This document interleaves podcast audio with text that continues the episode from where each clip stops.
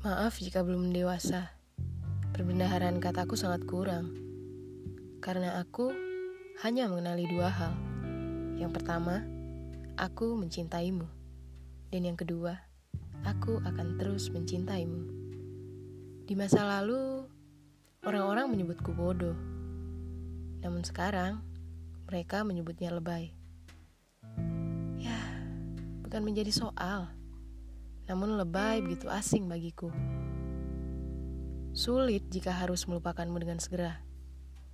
Mengingat pustaka-pustaka kita tentang mendewasa bersama begitu akrab di telingaku. Kini aku hanya mengumpulkan kenangan-kenangan kita yang telah kau tinggalkan. Lalu membuatkannya sebuah perpustakaan yang bernama luka. Selamat tinggal mimpi terbaikku berbahagialah.